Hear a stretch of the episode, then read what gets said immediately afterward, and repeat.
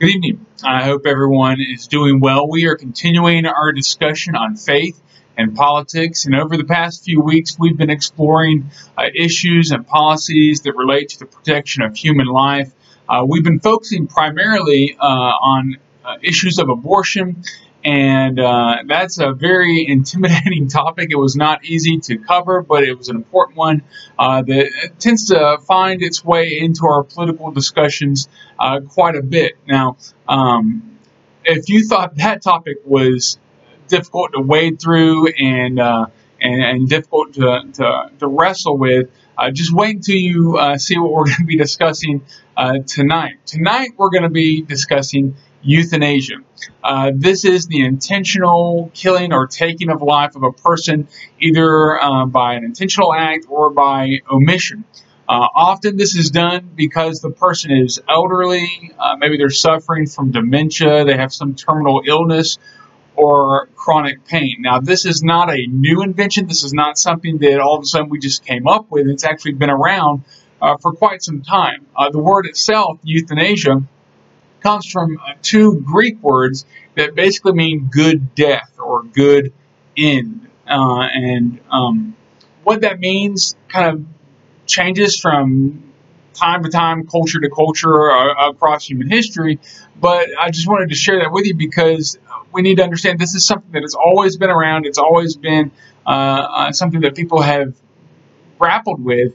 And so it's not anything new to our political and um, moral, religious uh, discussions. Now, some may think that this is not a very prevalent topic. You really don't hear uh, political candidates whenever they're debating, talking about euthanasia and stuff like that. Um, but it is actually not only a relevant topic, but it has many different offshoots from this one central topic to many other different healthcare type uh, issues. Um, the idea of euthanasia and when is it okay to assist or allow someone to die really touches on a lot of prevalent issues, uh, such as uh, is it okay um, to have do not resuscitate orders? I know that a lot of people, as they go in for surgery, they're really worried uh, about uh, the procedure and what may happen afterwards, and they've maybe had even bad experiences uh, with loved ones who have been resuscitated, but it can also often be a very difficult and traumatizing uh, scenario to go through. A lot of people don't want to have uh, feeding tubes and, and, things like that in, so they say, "Listen, I don't want to have any kind of extreme measures uh, to resuscitate me. I'd rather not live that way because you know quality of life and whatnot is severely impacted." And so, is that okay? Um, are life support machines ethical? And if someone is on a life support machine, is it okay to remove that from them? Uh, once they've been on life support? Um, is it okay if someone is in extreme pain with a terminal illness that is incurable? Uh, is it okay? Is it the merciful and loving thing to just, you know, as some would say, put them out of their misery? Is that okay, or is that considered murder? So you see how a lot of these other side issues are all all tied to this idea of uh, when uh, is it okay to allow someone to die? Is it okay to assist someone in dying? Is that murder? Is that not murder? What is the value of human life? All these things are tied together. And the subject is uh, very much tied to what we have been talking about with abortion. Abortion deals with taking a life before uh, it has really um, uh, come about. Uh, you know, uh, after conception, before birth, is it okay to take uh, what we as Christians believe is a human life? And euthanasia is about taking that human life later on in the in the human experience, that, that journey of life. And so these questions are all kind of tied together, and it's important as we try to answer this topic for us to, as much as possible, wrestle with the idea of the value of human life. Again, some of this will uh, play into what we've already discussed with abortion, but again, to really understand this topic, we need to kind of come back around to this as well. Now, there are many different ways to answer uh, this question of what is the value of human life.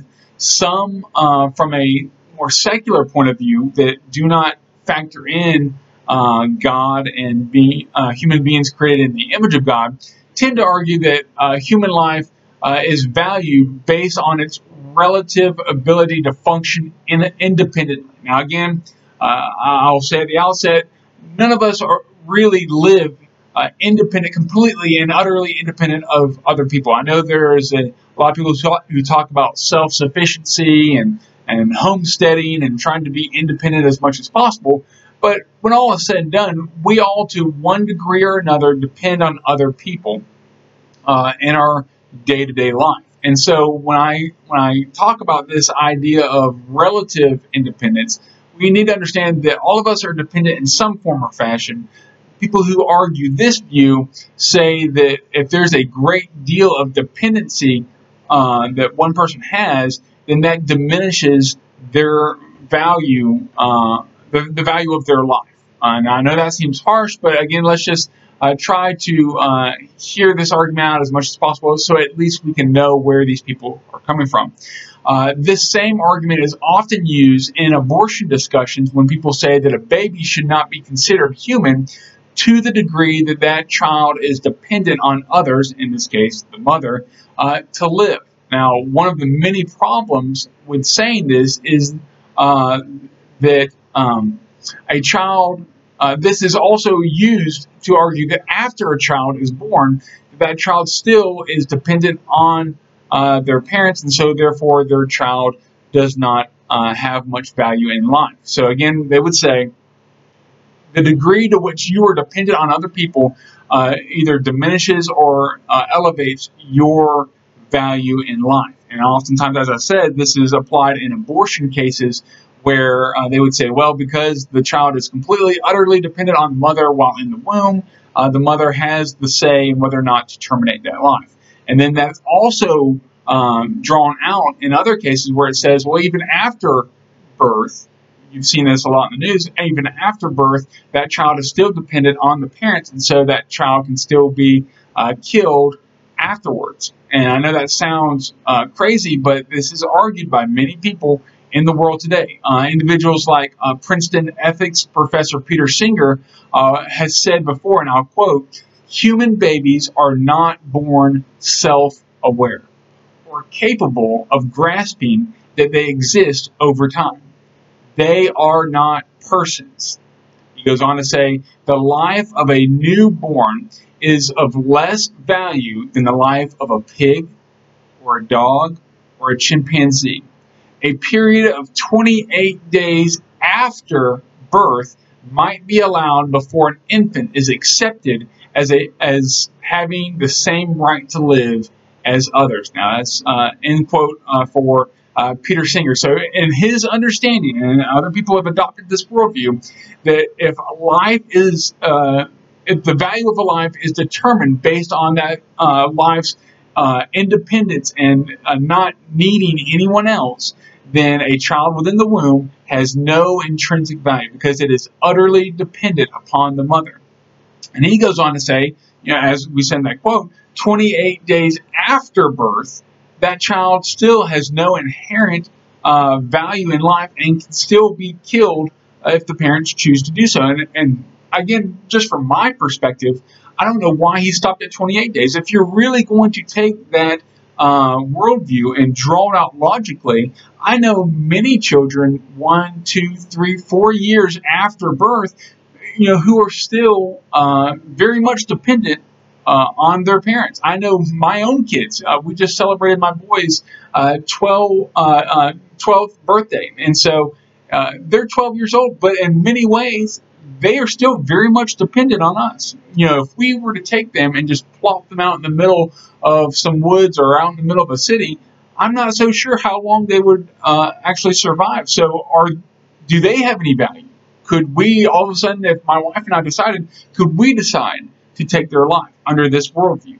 And so, uh, there, there's a lot of um, a lot of strange, unusual, and I would say uh, sinful thinking going on by individuals who totally take God out of the equation and, and just uh, place man's wisdom uh, above all else. And so I know this sounds horrible, but this concept bleeds over into euthanasia. Again, we're not talking about abortion now, we're talking about euthanasia.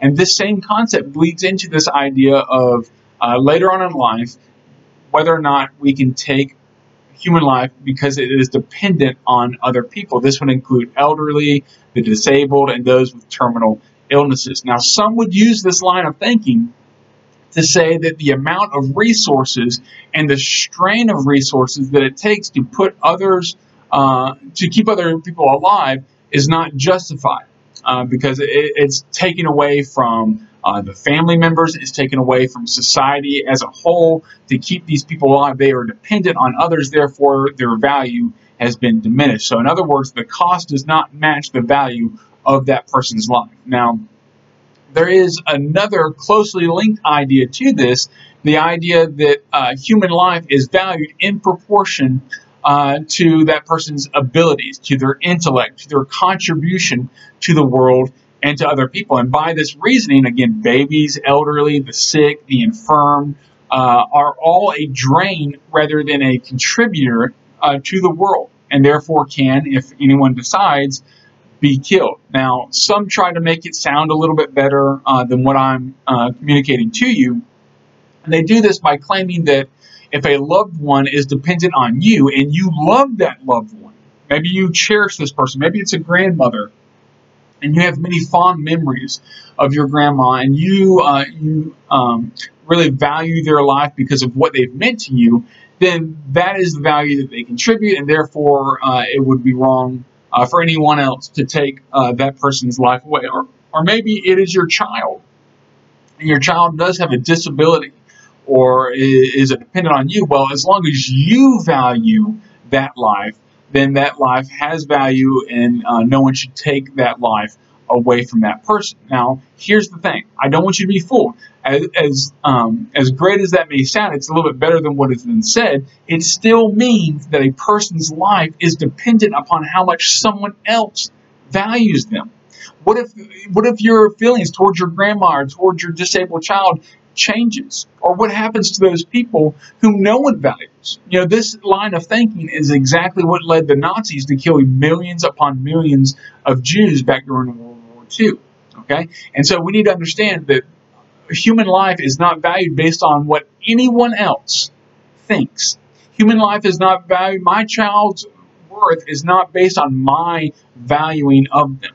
My worth is not uh, determined based on anyone else's estimation of what my worth is. Now, um, I, I just want us to understand that it doesn't matter how dependent you are on anyone, it doesn't matter what you contribute to the world or to anyone else, that is not where your value comes from. All of this that we've been talking about so far uh, again shows us that when you take God out of the equation, man's wisdom ends up becoming foolishness. Okay, that is what we see around us. That's what we see with with uh, uh, viewpoints uh, like what I've just shared. Is that what is foolish looks wise to the world, and what is wise looks foolish to the world when you take God out of the equation. Now, what I want to, I'm not going to go into any more uh, details about other ways that people value human life. I think you get the point of what it kind of looks like when you take God out of the equation. So, what I want to do now is I want us to take a look at what Scripture says how God values human life and then kind of go from there. Now, the Bible tells us that every person is created in the image of God. That means that there are certain innate qualities that are true of every single person, uh, that uh, and that that reflects uh, uh the image of God, and it makes that person valuable. Now, we need to understand. Maybe the best way to understand this is to recognize that your life, my life, every Every life in all creation belongs to God. It doesn't belong to us. Yes, I have free will. Yes, I have intrinsic value, but that value is based on God. And God is the giver of all life, and therefore God is the owner and, and uh, the, the chief um, person who the person who determines the chief value of all human life. And so we need to understand that as the crux of the biblical worldview. In fact, we see that Jeremiah says this in Jeremiah 10, verse 23. As he's praying to God, Jeremiah says this Lord, I know that people's lives are not their own. It is not for them to direct their steps. Now, this is a, crucial verse, and again, if you're having conversations with individuals uh, about abortion or about uh, the right to life, the value of life, euthanasia, assisted suicide, things like that, if you're having those kind of discussions, I would encourage you just to highlight that verse, jot that down somewhere, because this is really the crux of the biblical worldview. My life is not my own. Your life is not your own we all belong to God. Our lives are given to us by God, and they all belong to Him. Now, uh, kind of a silly way uh, that we can illustrate this is I have with me, I always keep this in my office, uh, it's a little coffee cup. Now, I don't know if you can see that very well, but this is a coffee cup that uh, means a lot to me. This was given by a very sweet woman uh, at my very uh, first full-time ministry position. she gave this to me on a pastor appreciation day it probably cost her uh, maybe $10. And uh, most people uh, would probably value it at much less than that, especially now that it's been used. But as its owner, uh, it is invaluable to me.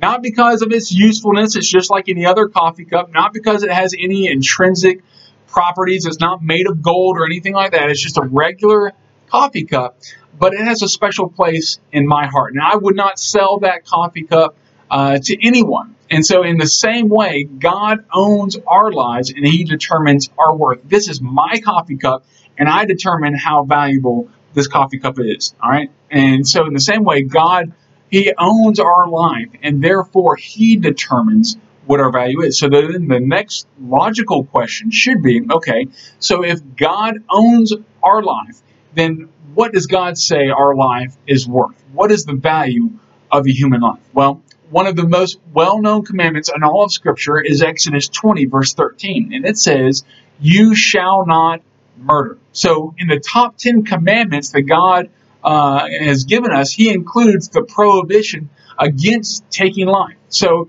God could have listed anything in the top 10 commandments, but one of the things that he lists that most people are aware of in those top 10 uh, commandments are, is not to murder. And so God places high on his list of things that he values is human life. And so uh, we know that this commandment is against murder because people are created in the image of God. We know that because in Genesis 9, verse 6, it says, Whoever sheds human blood, blood by, hu- uh, by humans shall their blood be shed. For in the image of God, God has made mankind. So here it says that the reason why God says that when people murder, their life should be taken, it says is explicitly in this verse, it is because they are created in the image of God. So human life, which is created in God's image, is intrinsically valuable and worth protecting. Now, we can mention so many other verses that place uh, uh, where we see that God places a high value on human life. But what I want to do for a moment is to consider the one instance in Scripture uh, of assisted suicide. There's not a lot of it uh, that we see in Scripture, but there is one prominent place in Scripture where we see that a person is um, is terminally hurt. There, there, there's no way that they can be healed, and they are begging for death, and uh, someone assists them in that death, and we see uh, kind of what God thinks of those type of situations. And so uh, what we see is in 2 Samuel uh, chapter 1, we see that David hears about King Saul who tried to kill himself by falling on his own sword uh, during the battle of Mount Gil- uh, uh, Gilboa uh, with the Philistines.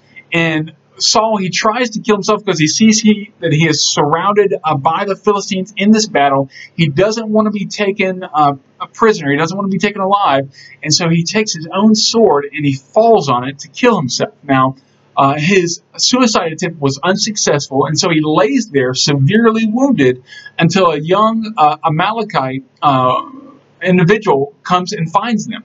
And Saul uh, pleads with this young man to finish the job and to kill him. Now, the young man does, in fact, help Saul die.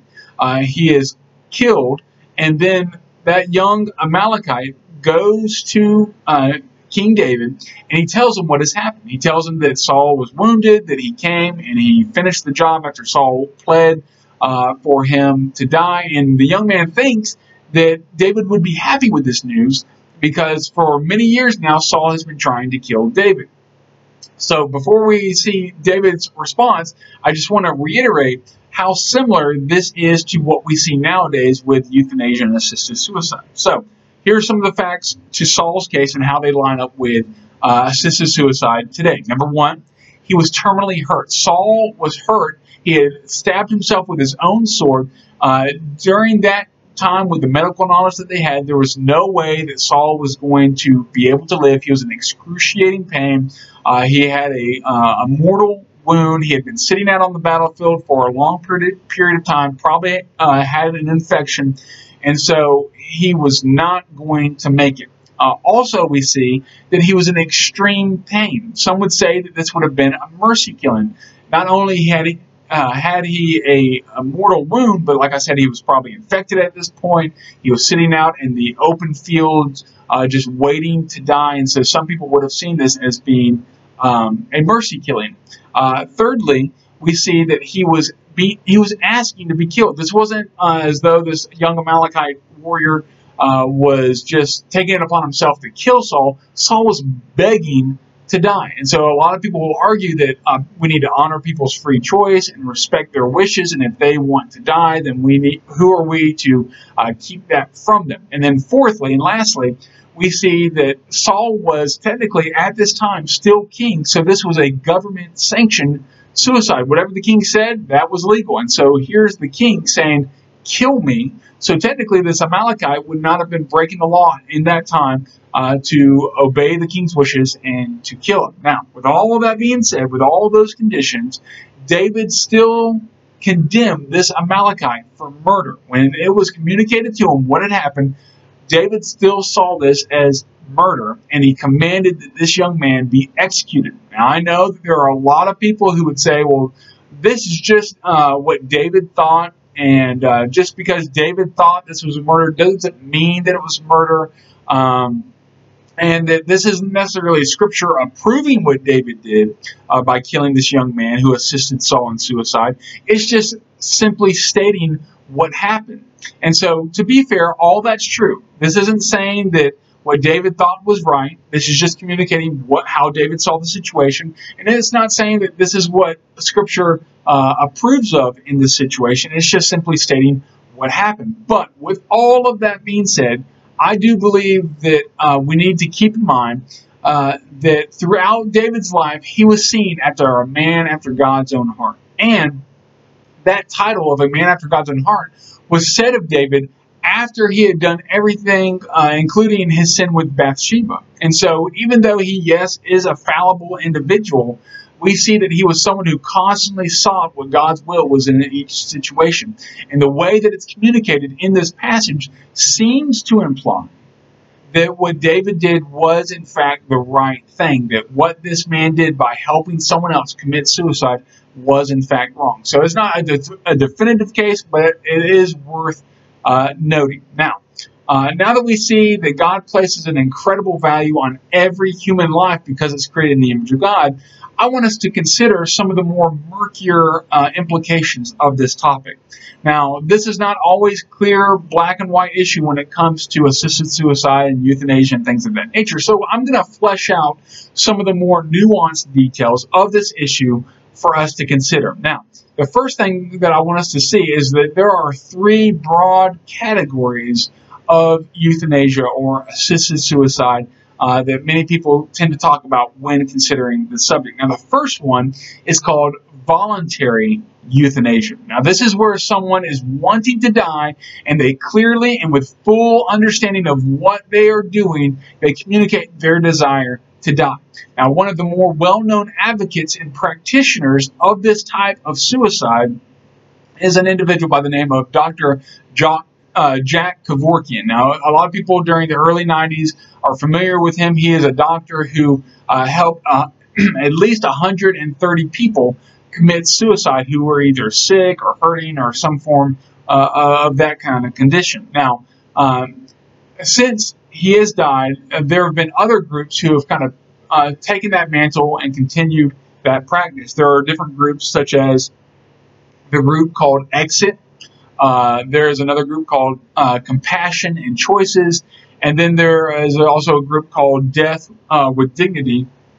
uh, that all kind of help individuals who are considering taking their own life or uh, ending their life because of some illness or injury.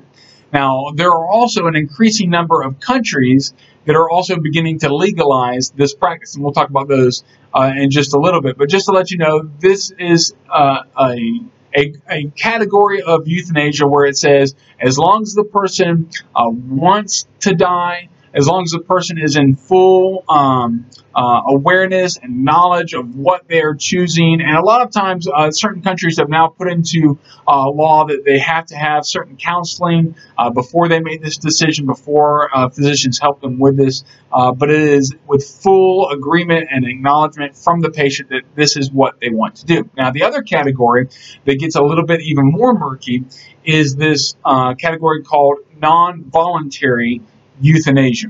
Now, this uh, has led some groups and some countries to begin adopting uh, this category, which is basically the patient is unable to communicate whether they want to die or not. This would be in cases where the person is maybe in a coma and they can't communicate, or perhaps they have dementia and they don't have the mental faculties to truly understand what they're saying or what they're doing. Now, instances of this would be like in the Netherlands. This is one country that has adopted this type of policy.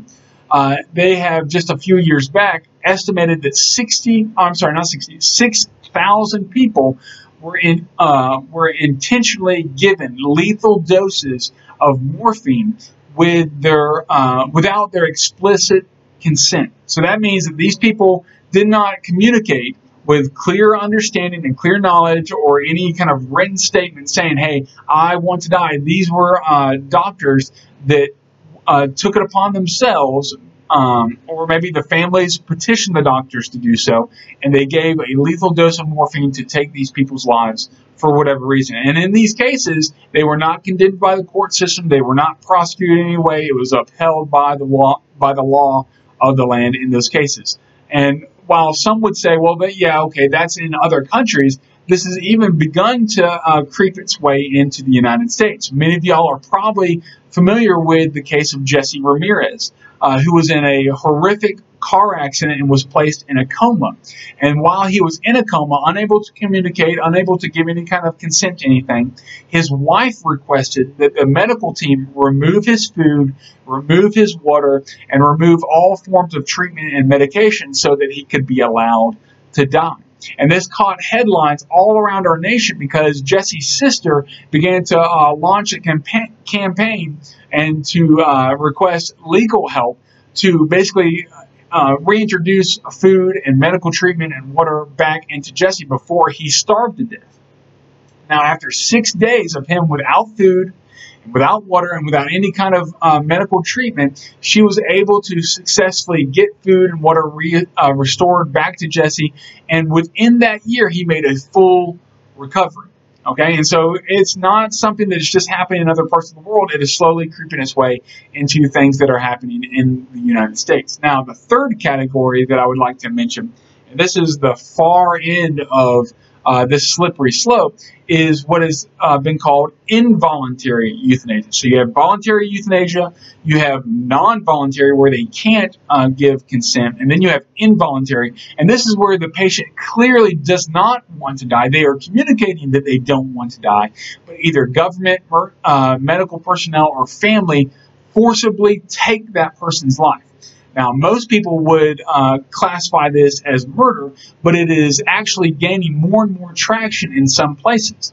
Just this past year, an elderly woman with dementia in the Netherlands was forcibly held down by her family while a doctor administered a lethal dose of medication, even though the patient was pleading for the doctor to stop. Now, that doctor was later uh, tried for this, but the judge dismissed the charges and even praised the doctor for his work in this particular case. So, while this may seem outlandish, while it may seem uh, like clear cut murder, there are people and there are places in the world where this is gaining more and more traction. And if we're not careful, it can begin to gain traction within the United States. Now, I share uh, um, I, I, would like to just share a few uh, words with you before we go because, listen, uh, we, we need to understand uh, that while there are strong views on either side of this, we need to make sure that we, we take a step back. We approach this with a biblical worldview, and we see that it's not always clear cut black and white issues on either side. So let me just share two thoughts with you real quick before we close our time out tonight. First of all, uh, however you approach the subject, wherever you take your stance, if you claim to live with a biblical worldview, you need to keep in mind that everyone has intrinsic value because they are, they are created in the image of God. Perhaps you uh, you believe that there are times where it is morally and ethically okay to help someone die peace of, peacefully and pain free. If so, make sure that you hold to that position, not because you want to, but because you believe that it is the right position to hold before God. Now, let me say that again. If you believe that, don't hold to that position just because that's what you want to believe or that's what you uh, makes you uh, feel okay, but hold that position because you truly do believe that's what God finds acceptable. And please also, if you hold to that view, be careful not to fall prey to the slippery slope that can uh, so easily get people lost on and find themselves in the far extremes of some of these positions. Now, the other thing I just want to say is I don't want to communicate in any way that I believe that there is a difference or, or that there's not a difference between killing someone and allowing someone to just die from their own illnesses and injuries. Now, the reason why I mention that is because I know that there are many people who have had to face the excruciating decision of not doing maybe chemo treatment uh, for their cancer or having to choose uh, a do not resuscitation order um, when going in for surgery, or maybe to have to take someone off life support. Listen, these are excruciating decisions, and and I know that they're not easy ones. They're not. There's not a clear black and white. Uh, good, bad uh, um, way to divide up these things. Now, to these people who have had to go through these decisions, let me just um, let me just say a few things. I hope that tonight's message has not added any pain or guilt that you may or may not feel uh, in relation to some of these decisions you've made. I personally uh, do not believe that such decisions are the same as assisted suicide or euthanasia. Listen, we live in a fallen world with illness and with pain. Thankfully, we have medical technology that has allowed us to prolong life well beyond what was previously, previously thought possible. Uh, but please know that the decision uh, to allow our lives to naturally pass on is not the same as intentionally taking someone's life. And so we need to understand that there are a lot of um, um, things to consider. There are a lot of nuances to take into account when uh, uh, taking a stance on these issues and when having these kinds of discussions. Now, as with every discussion uh, that we've had, there's so much more that we could uh, say on this subject, but we're going to end it there for tonight. I hope that this has given you a lot to prayerfully think about. I hope that you'll see, as with the case with all these discussions, that this is not the final say on the subject, but I hope that it's the spark that gets the discussion going uh, as you think through this, as you talk through this, and work uh, work out what God lays upon your heart as it relates to this issue. Now, next week, we're going to be looking at the issue of capital punishment. If Christians uh, uh, are so adamant about the value of human life, some would argue, why are we uh, um, proponents of the death penalty? And so, why do we value human life, but then are so quick to take human life in other cases? And so, I hope that you'll join us next week as we jump into that discussion. But until then, God bless and take care.